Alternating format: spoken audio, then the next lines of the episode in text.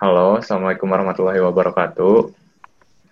Uh, selamat datang di podcast kita, podcast Komunitas Pemuda Sukses.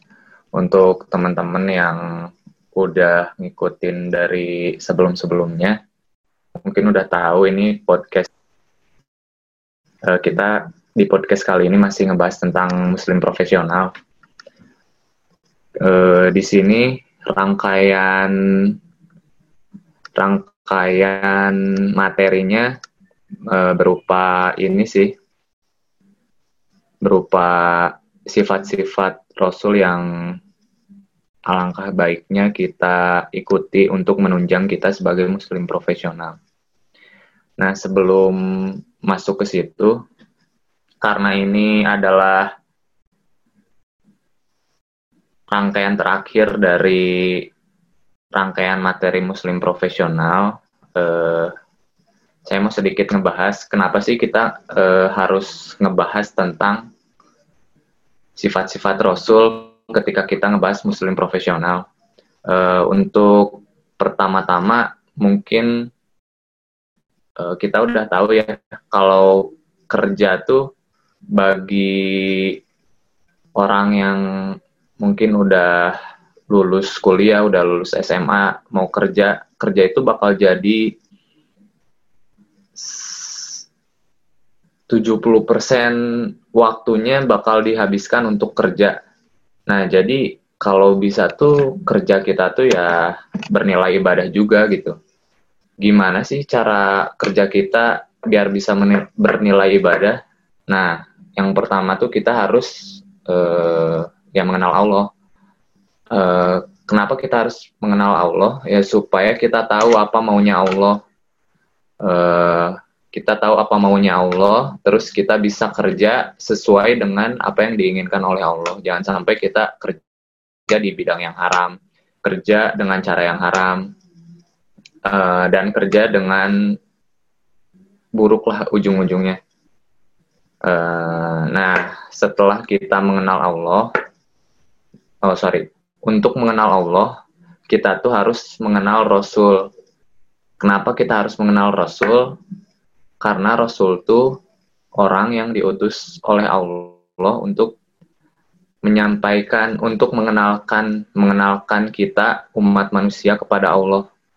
Jadi eh, kalau kita mau kenal Allah ya kita harus kenal Rasul eh, karena ya Rasul yang ngenalin kita ke Allah gitu. Jadi eh, kayaknya agak agak aneh gitu kalau kita pingin kenal Allah tapi kita nggak kenal Rasul kayaknya ada sesuatu yang jemping. Nah, eh, ketika kita sudah mengenal Rasul, kita tuh di apa ya dituntut dituntut untuk menjadikan Rasul itu sebagai tauladan, menjadikan Rasul itu sebagai uswah, menjadikan Rasul itu sebagai eh, apa ya yang diikuti. Nah, apa sih yang diikuti? yang diikuti dari Rasul di antaranya adalah keempat sifat itu yang e, berkaitan dengan e, hal yang akan kita bahas kali ini yaitu Muslim profesional. E, keempat sifat itu bakal menunjang kita untuk menjadi Muslim yang profesional. Yang pertama ada sidik, ada amanah, ada tablik, dan ini yang terakhir. Yang terakhir itu adalah fatona. E, untuk podcast kali ini e, narasumbernya kita kedatangan Afdal. Mungkin boleh uh, Afdal saya halo sama perkenalan dulu kali ya. Halo, Assalamualaikum Kang Fahmi dan para pendengar semua. Apa kabar? Alhamdulillah, baik. Sibuk, Kang? Uh, ya, ini lagi sibuk. Sibuk ini sih, CPNS. Biasalah. Ya, mudah-mudahan segala urusan kita Allah mudahkan ya. Amin.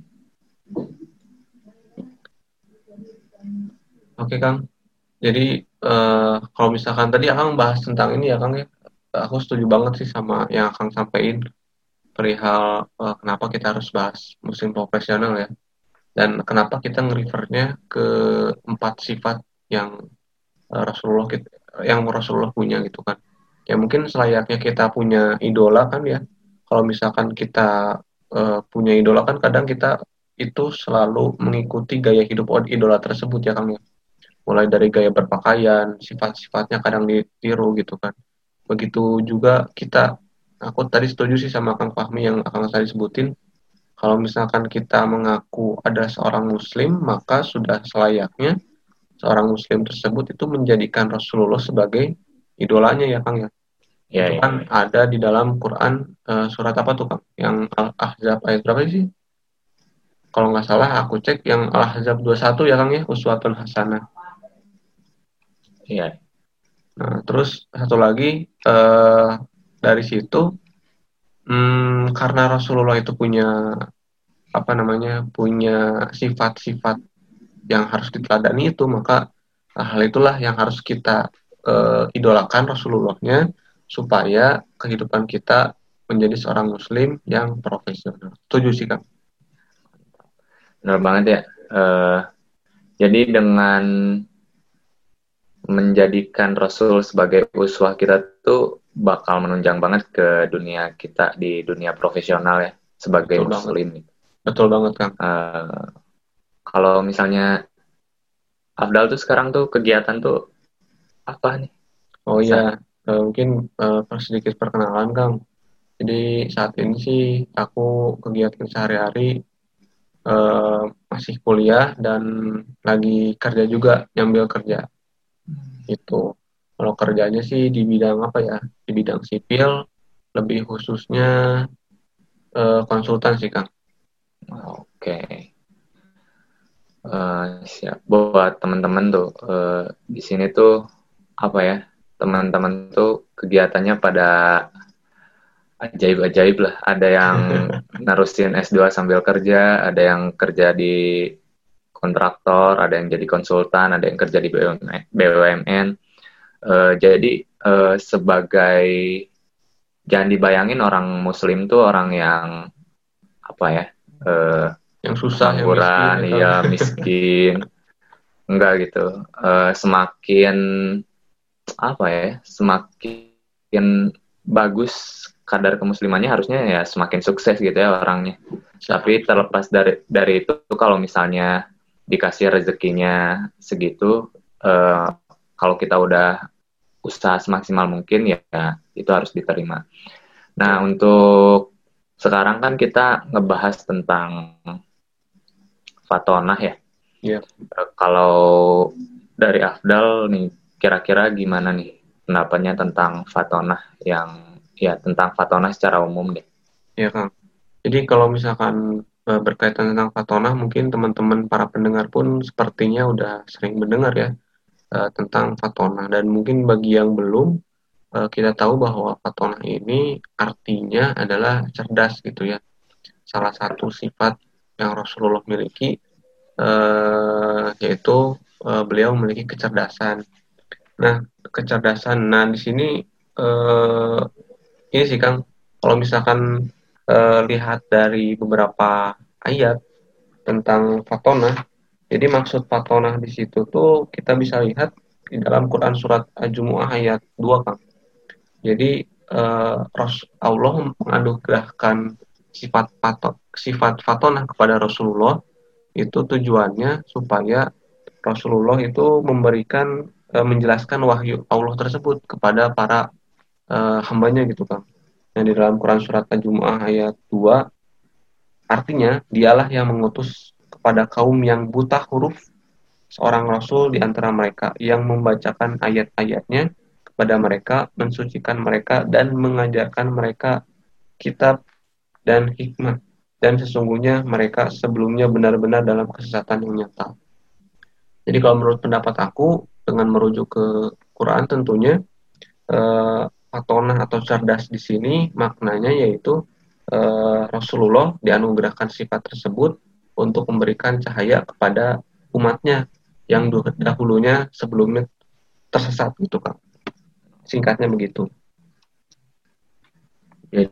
jadi uh, apa ya kalau ngejelasin tuh kalau Rasul tuh pasti orang yang dijelasin tuh bisa ngerti lah ya ya jadi uh, bukan untuk sombong-sombongan nih kita paling Betul. pinter kita, uh, ya. terus yang lain lebih rendah dari dari kita gitu ya.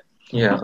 Uh, berarti kalau misalnya di sekarang kan lagi kuliah nih ya, lagi hmm. kuliah sama kerja, yang uh, korelasinya ini enggak uh, kalau misalnya jadi kita harus pintar dalam menyampaikan atau kita harus pintar secara akademis atau atau enggak gitu juga gitu. Kira-kira gimana tuh?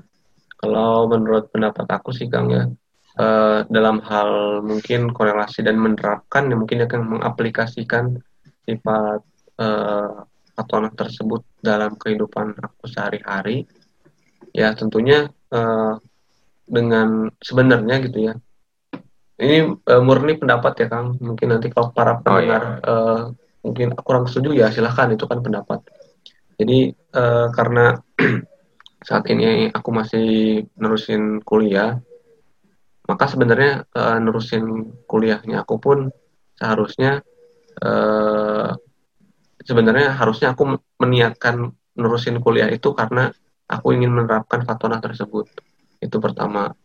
Kemudian uh, yang kedua uh, makna fatona lainnya bagi aku sih uh, gimana caranya kita bisa mentransfer ilmu yang kita miliki itu supaya dimiliki sama orang-orang lain di luar sana gitu kan dalam hal ini uh, kan itu sama seperti yang Rasulullah lakukan kepada para umatnya terdahulu ketika Rasulullah mendapati mungkin dulu para sahabatnya dan dulu mungkin para umatnya yang belum mengenal Allah tapi Allah eh tapi Rasulullah mengenalkan uh, mereka para umatnya tentang tentang Allah gitu jadi uh, Rasulullah memberikan membukakan pintu cahayanya gitu.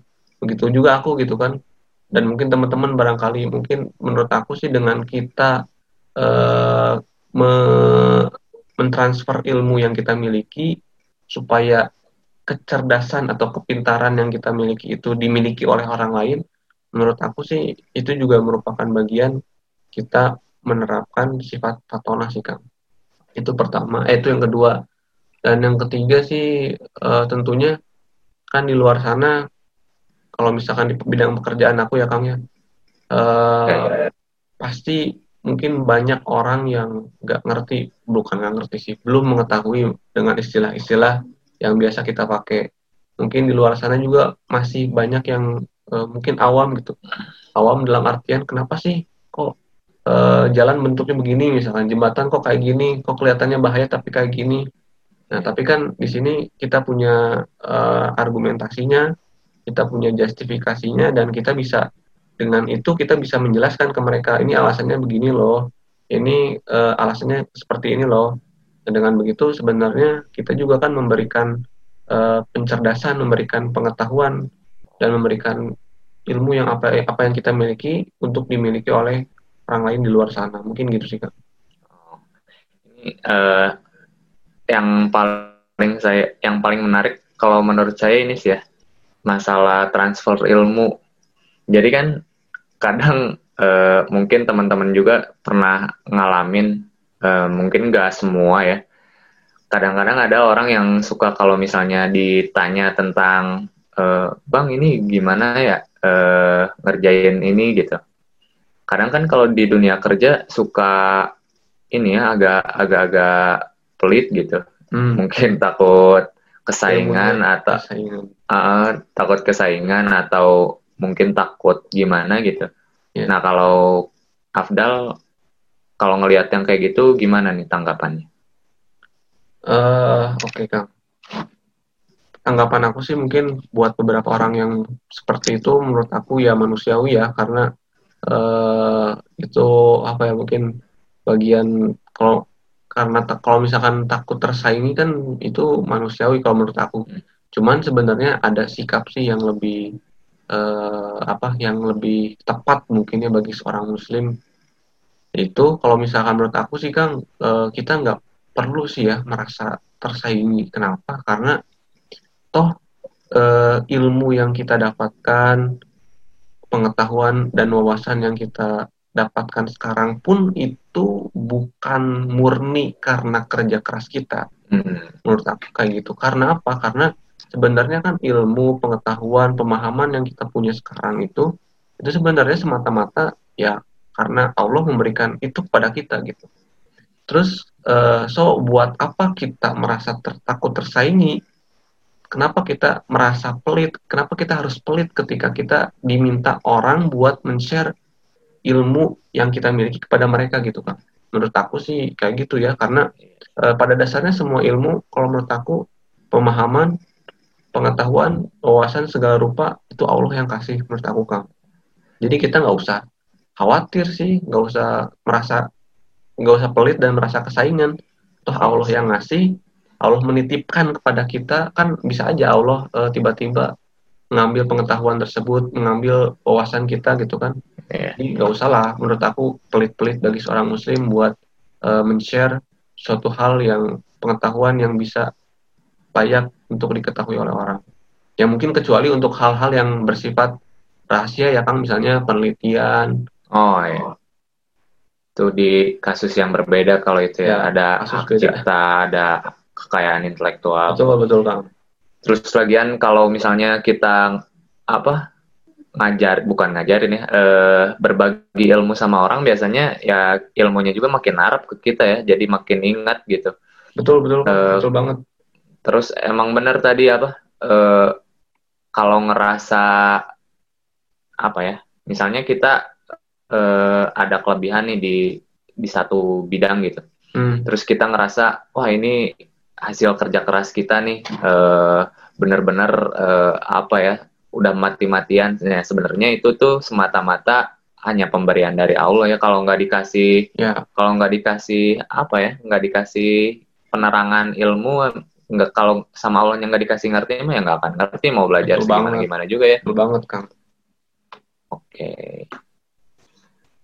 Ini apa sebenarnya berbagi berbagi ilmu itu apa ya uh, bukan lagi boleh sebenarnya harus sih wajib uh, iya wajib ya apalagi uh, menyampaikan menyampaikan hal-hal yang baik tuh ya sebenarnya nge apa apa ya istilahnya uh, membentengi diri kita juga sih sebenarnya. Ya. Uh, Oke, okay. untuk sesi berikutnya kita coba ngobrol-ngobrol aja kali sama teman-teman kita yang udah datang juga. Siapa tahu ada hal-hal yang mau ditanyakan atau mau disampaikan atau mau protes gitu tadi. Naon cina asa gitu oke. Mungkin dari bahana dulu boleh.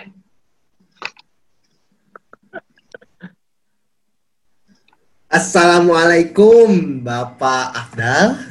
Waalaikumsalam Aduh Gimana, sepertinya saya akan bertanya ke orang yang tepat tentang hal ini Wah sepertinya ya udah sok lah daripada buang-buang waktu Jangan okay. banyak intro. Oke. Okay. Sebenarnya bingung mau nanya apa, tapi saya mikir dulu sambil jalan. Oke, okay, kan Fatona itu artinya cerdas ya? Iya. Nah, pengalaman Bapak Wafdal ini, Bapak Wafdal ini kalau waktu dulu deh sampai sekarang ya sampai pas kerja gitu. Ketika ada masalah ketika menghadapi sesuatu gitu kan. Cara jitu apa gitu? Cara jitu cerdas fatona seperti apa yang Pak Syekh maksudnya Pak Afdal lakukan?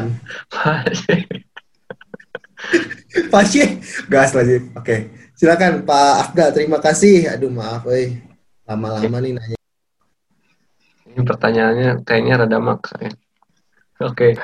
uh, eh, mungkin ini sih Pak ya uh, berarti pertanyaannya adalah ketika kita menghadapi suatu masalah bagaimana cara uh, kan nanya, nanyanya cara cerdas kan ya cara jitu cara cerdas kita buat menyelesaikan masalah tersebut betul, itu ya bang betul, betul. kan setiap orang itu punya cara jitunya masing-masing ketika ada masalah misalkan Afdal cara jitunya langsung sholat. Ya Allah bantulah saya. Misal kalau orang kan aduh kumahayu kumahayu. Bentar-bentar ku fokus tah.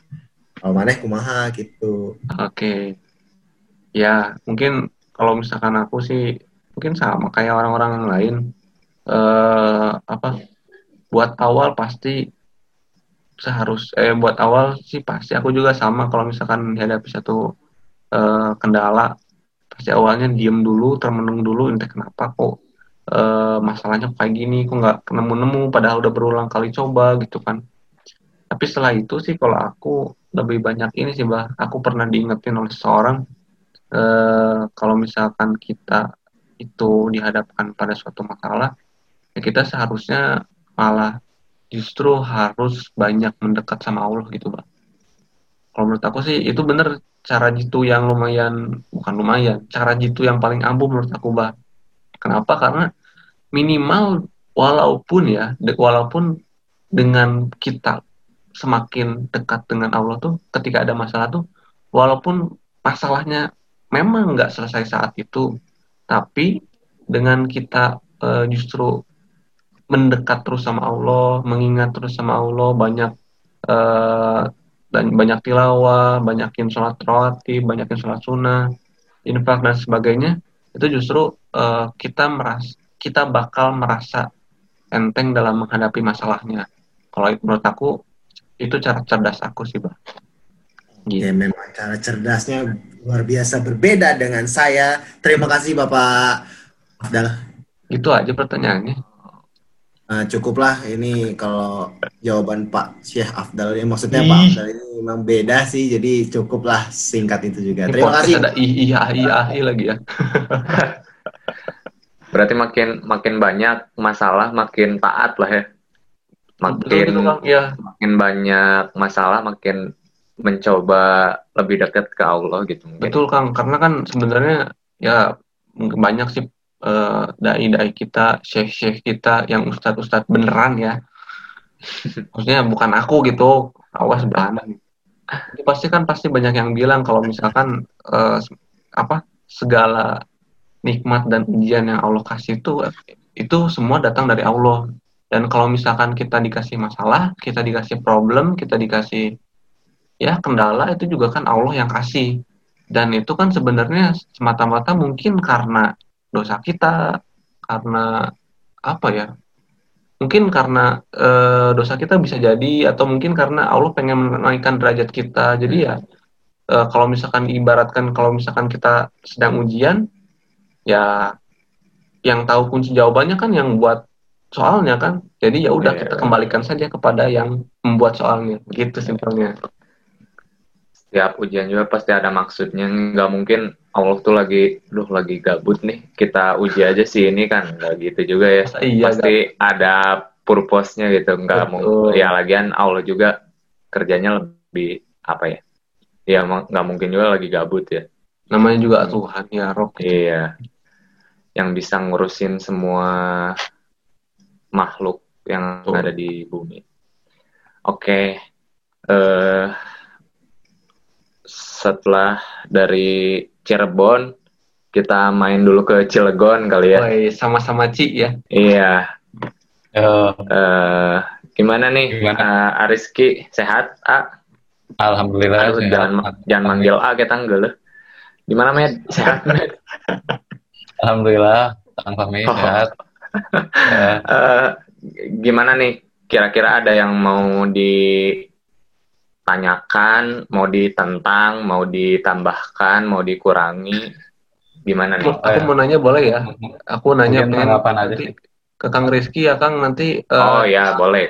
bahana dua minggu lagi kita agendakan buat para pendengar nantikan podcast dengan Kang Rizky tentang fokus Oke. dulu aja lah. Ini dulu ya. Jangan ke mana-mana dulu. oke Kang lanjut Kang Eh, Ya sok mangga. mungkin tanggapan aja sih dari saya mengenai Fatona tadi gitu. Mungkin ada yang baru juga. Eh, pandangan saya terhadap Fatona itu ya sekedar cerdas aja gitu, cerdas eh, untuk bagi diri kita sendiri gitu. Eh, cerdas dalam artian pintar, terus memiliki skill lah untuk skill untuk eh, pribadi kita sendiri. gitu. Tapi tadi ada tambahan juga, ternyata Fatona juga uh, bukan hanya untuk diri kita tapi uh, fatona dalam arti membuat orang lain juga cerdas gitu ya. Uh, benar nggak sih tadi teh? Gitu ya? Iya Kang, Soal, soalnya gini sih, jadi aku menanggapnya dari ayat yang tadi yang ayat surat Jumat ayat 2 tuh uh, di sini kan bilangnya dalam art, dalam terjemahannya ya Allah tuh uh, eh Allah tuh Rasul tuh Nabi Muhammad tuh beliau yang membacakan kalau dalam redaksinya ya, yang membacakan ayat-ayatnya kepada mereka, mensucikan mereka dan mengajarkan mereka kitab dan hikmah sunnah. Jadi menurut aku sih ini terjemahan aku aja ya. E, menurut aku ya Rasulullah lah yang e, sifat patun atau cerdas itu pun bukan hanya untuk sendiri gitu, tapi bagaimana caranya hmm. bisa e, kita membukakan jalan dalam tanda kutip, memberikan cahaya dalam tanda kutip kepada orang lain gitu awalnya dari hmm. kegelapan menjadi cahaya terang itu kan ya ya ya sih uh, setuju sih saya dengan itu sih. Jadi Fatona itu juga uh, ya me, me, membuat orang lain juga cerdas gitu bukan hanya diri kita sendiri. Karena memang uh, menurut saya juga memang kebutuhan kita juga gitu ya. Ketika kita udah pintar kita juga uh, butuh orang lain uh, selain kita juga uh, untuk sama-sama pintar gitu. Jadi uh, sama lah uh, itu kebutuhan kita juga gitu. Saya juga ngalamin sih di tempat kerja gitu. Memang kadang ada perasaan takut tersaingi gitu ketika kita uh, sharing ilmu gitu kepada orang lain gitu. Tapi nanti dampaknya juga ternyata lebih positif lagi gitu ketika kita punya teman yang sama-sama memiliki kemampuan gitu yang sama bahkan lebih. Jadi kita bisa kerjasama gitu ketika ada problem yang harus diselesaikan. Dan kita eh, ada kendala gitu dalam menyelesaikan permasalahan itu. Jadi kita ada partner lah sama-sama untuk menyelesaikan permasalahan itu. Itu sih. Kadang Betul. saya juga ini juga sih lebih takut eh, pintar sendiri daripada eh, nggak bisa gitu. Hmm, iya, takut teman-teman gak punya teman yang bisa sama-sama diajak hmm. menyelesaikan permasalahan daripada saya bodoh sendiri gitu ya mending mending bodoh sendiri lah nanti kan uh, bakal di di, di Bantu inilah teman -teman. dibantu oleh teman-teman yang lain gitu kalau iya. gitu. Aku juga benar tuh Kang, aku setuju sama Kang Rizky tadi. Kadang kita ketika pas tahu suatu hal yang baru, suatu ilmu yang baru, kadang kita di awal ya. Kadang kita peng nggak pengen ngasih tahu ke yang lain gitu.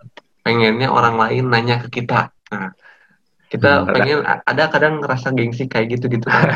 Tujuannya mungkin karena wih supaya wih keren nih Abdul nih yang nemuin ini nih. Kan kadang kalau kayak gitu. Tapi setelah kayak gitu pas ada per, uh, permasalahan yang lebih yang berkembang dari hal itu terus kita mentok sendiri nih. Dan kita nggak mau ngasih tahu ke orang lain uh, gimana cara nyelesainnya orang lain dan orang lain nggak ada yang tahu gimana cara nyelesainnya karena kita nggak ngasih tahu ke mereka dasar-dasarnya.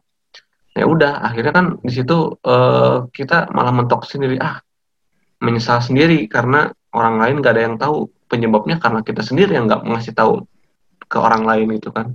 Padahal uh, bisa aja dengan kita ngasih tahu dasarnya ke orang lain ketika masalah tersebut berkembang ya orang lain justru tadi kata Kang Rizky harusnya bisa bantu buat kita gitu ya gitu. Uh, itu sih.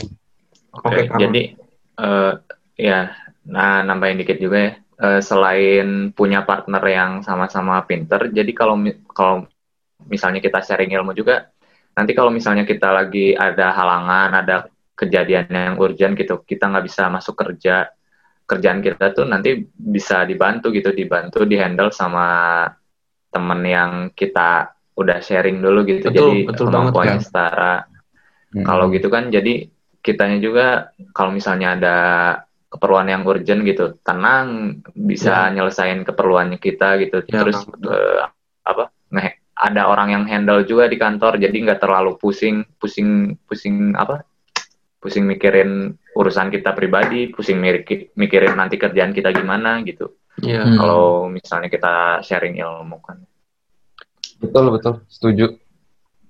daripada itu ya kang ya, maksudnya eh, ketika kita ini kan kalau misalkan nggak ada yang backup kita kan justru kita bakal mengeluarkan effortnya lebih gede gitu. Kita harus nerangin ke teman kita tuh dari awal dari nol. Nah justru Nah. sedangkan kitanya lagi kepepet buat kebi- buat meninggalkan eh, tanggung jawab itu gitu kan. Makanya Oke ya. kalau misalkan ini kan enaknya kita memang share dari awal ilmu yang kita punya gitu kan bukan saat mendadak gitu Iya benar. Iya. Hmm. Kalau dari awal-awal emang ya terbaik lah. Pokoknya mah harus share ilmu lah, jangan pelit. Udah itu intinya mah. Iya kan Eh, Terus eh, kita coba ngobrol sama Fakih deh. Fakih, atau Irfan kan mungkin oh iya, ya udah deh. Irfan aja deh. Irfan, Halo, tes tes. uh, ah, eh, gimana? Sehat? Alhamdulillah sehat Kang Fahmi. Eh, kan kita ini lagi ngebahas tentang Fatonah ya. Mungkin ada yang mau ditanyain ke narasumber kita atau ada yang mau di apa ya ditambahkan atau apa gitu. Ada yang mau didiskusikan? Hmm, kalau dari saya sih, kalau dari saya sih sebenarnya nyambung juga mungkin ya sama tadi penjelasan dari Bahana dan juga Rizky gitu. Ya, Bahana dan Kang Rizky gitu. Dan ini juga apa Abdal apa sih nyambung juga ke tablik mungkin salah satu sifat Rasulullah tablik komunikatif dan juga bisa masuk ke dakwah gitu. Kalau dari Ya. saya sih mungkin langsung ke pertanyaannya ya. Jadi kapan ataupun juga pada saat apa kita siap untuk menyebarkan ataupun juga men-sharing kecerdasan kita gitu. Bisa dalam istilah bisa mengajak ataupun juga berbagi pengalaman gitu kan pasti dari orang-orang kebanyakan gitu kalau kita masalah kecerdasan ataupun ilmu baru itu suka dipendam sendiri ataupun juga eh, kita tuh belum siap gitu buat men-sharing karena takut salah dan sebagainya gitu. hmm, Eh, mungkin itu sih buat Abdal dah pertanyaan. ya oke pak oke Van Eh, menurut aku sih kalau perihal itu kalau misalkan sebenarnya ini kan mungkin pertanyaannya kalau misalkan ini mirip kayak kapan kita harus mulai berdakwah gitu ya Van Ya, betul. Lebih ke kapan sih kita bisa menyebarkan kebaikan kita gitu. Oke, ya. Menurut aku sih gini ya, Van. Eh, sebenarnya kalau misalkan kita punya suatu ilmu yang baru, itu sebenarnya menurut aku itu harus coba di-share gitu kan. Karena gini sebenarnya kalau misalkan kita eh, nunggu kita jadi ustadz dulu, kita nunggu jadi syekh dulu, itu kapan kita akan berdakwahnya gitu kan? Kapan kita akan men-share eh, ilmu-ilmu yang akan kita punya? Nah, menurut aku sih jadi eh, antara kita mengupgrade ilmu dan kita menyampaikan ilmu ke orang itu harus berjalan bersamaan gitu, Bang. Karena menurut aku eh, sekelas ustadz pun, sekelas syekh pun pasti beliau-beliau pun pasti tetap eh, harus belajar gitu, kan. Karena eh, mereka kan yang mengajarkan ke orang lain otomatis eh, keilmuan mereka pun tetap harus di-upgrade. Nah, balik lagi ke pertanyaan tayang Irfan tadi, kalau misalkan ditanya kapan, ya sebenarnya ketika kita punya suatu hal yang baru yang bisa di-share, di-share aja kalau menurut aku gitu, Pan. Tapi harus tetap diimbangi dengan kita mengupgrade eh, wawasan kita gitu. Supaya kita tahu nih kalau misalkan eh, apa yang udah kita share sebelumnya, oh ternyata salah, nah kita sampaikan gitu, Pan. Ya, tentu dengan kaidah-kaidah yang eh, sesuai lah gitu ya kan. Tapi kalau misalkan ditanya kapan, kalau menurut aku berjalan bersamaan gitu kan. Antara mengupgrade dan kita men-share ke orang lainnya. Gitu Bapak Irfan. Baik, terima kasih Abdal. Mungkin nyambung juga ada sekalian buat pendengar semua gitu. Sekalian saran gitu biar kita tuh siap ataupun juga merasa pantas gitu buat men-share gitu kan orang-orang kan pasti suka aduh takut kecerdasan kita tuh belum sampai ke situ atau ilmu kita tuh belum sampai ke situ. Nah, Hmm. tipsnya tuh biar kita tuh bisa cepat memulai gitu. Kan kadang kalau nggak dimulai terus nggak akan mulai-mulai terus gitu. Iya. Dan kita kayak gini pun bukan berarti kita yang eh, lebih tahu ya, bukan kita merasa yang eh, muslim yang lebih profesional dari yang lain, tentu enggak gitu ya. Kita di sini kan justru hanya mencoba buat mengamalkan apa yang udah kita punya, sembari kita pun di sini sama-sama mengupgrade apa yang udah kita punya gitu kan. Supaya kita tahu oh ternyata yang udah kita sampaikan sebelumnya salah nih, perlu koreksi nih, perlu dikembangin nih. Itu betul kan, Pan? Ya, betul-betul. Kan kadang kita juga kalau mau nge-share tuh Kak, bukan bermaksud menggurui kan. Betul. Oke, betul banget. Malah siapa tahu kita jadi dapat ilmu ataupun wawasan tambahan gitu dari orang yang kita ajak ataupun yang kita ajak sharing gitu. Iya, setuju, setuju. Oke, Kang Fahmi, Ya, ya terima kasih Kang Abdal buat Ya. jawabannya. Sama-sama Kang Irfan. Udah ini kali, udah puas kali ya sama jawabannya. Udah cukup nanti bisa dilanjut di forum lain. Siap, siap. Eh, mungkin ini udah sampai di penghujung acara ya. Eh, penghujung podcast ke-6 sekaligus penghujung rangkaian materi Muslim profesional. Mungkin eh, di pertemuan berikutnya kita eh, bakal ngegodok lagi materi-materi apa sih yang eh, kayaknya pas untuk diperbincangkan gitu. Dilihat dari berbagai macam aspek, hmm, ya mungkin nanti kita belum bisa share ya materi apa yang bakal kita obrolin di pertemuan berikutnya. Tapi dari sifat Fatona ini yang kita coba kaji, kita coba obrolin, eh, ada satu hal yang menarik. Eh, jadi sifat Fatona yang dimiliki Rasul itu sebenarnya yang harus diteladan itu bukan pintar pintar untuk diri sendiri kali ya. Bukan yang penting kita pintar orang lain mah nggak peduli gimana. Tapi yang harus diteladan itu gimana sih biar caranya kita tuh jadi pribadi yang cerdas, pribadi yang unggul, tanpa melupakan perkembangan-perkembangan orang-orang di sekitar kita, tanpa melupakan eh, perkembangan ilmu teman-teman kita. Jadi kita tuh bisa pintar bareng-bareng gitu. Bukan hanya pintar sendiri, tapi eh, ya pintar bersama-sama. Karena di dalam Islam tuh kita selalu diajarkan untuk bersama-sama eh, dalam banyak hal.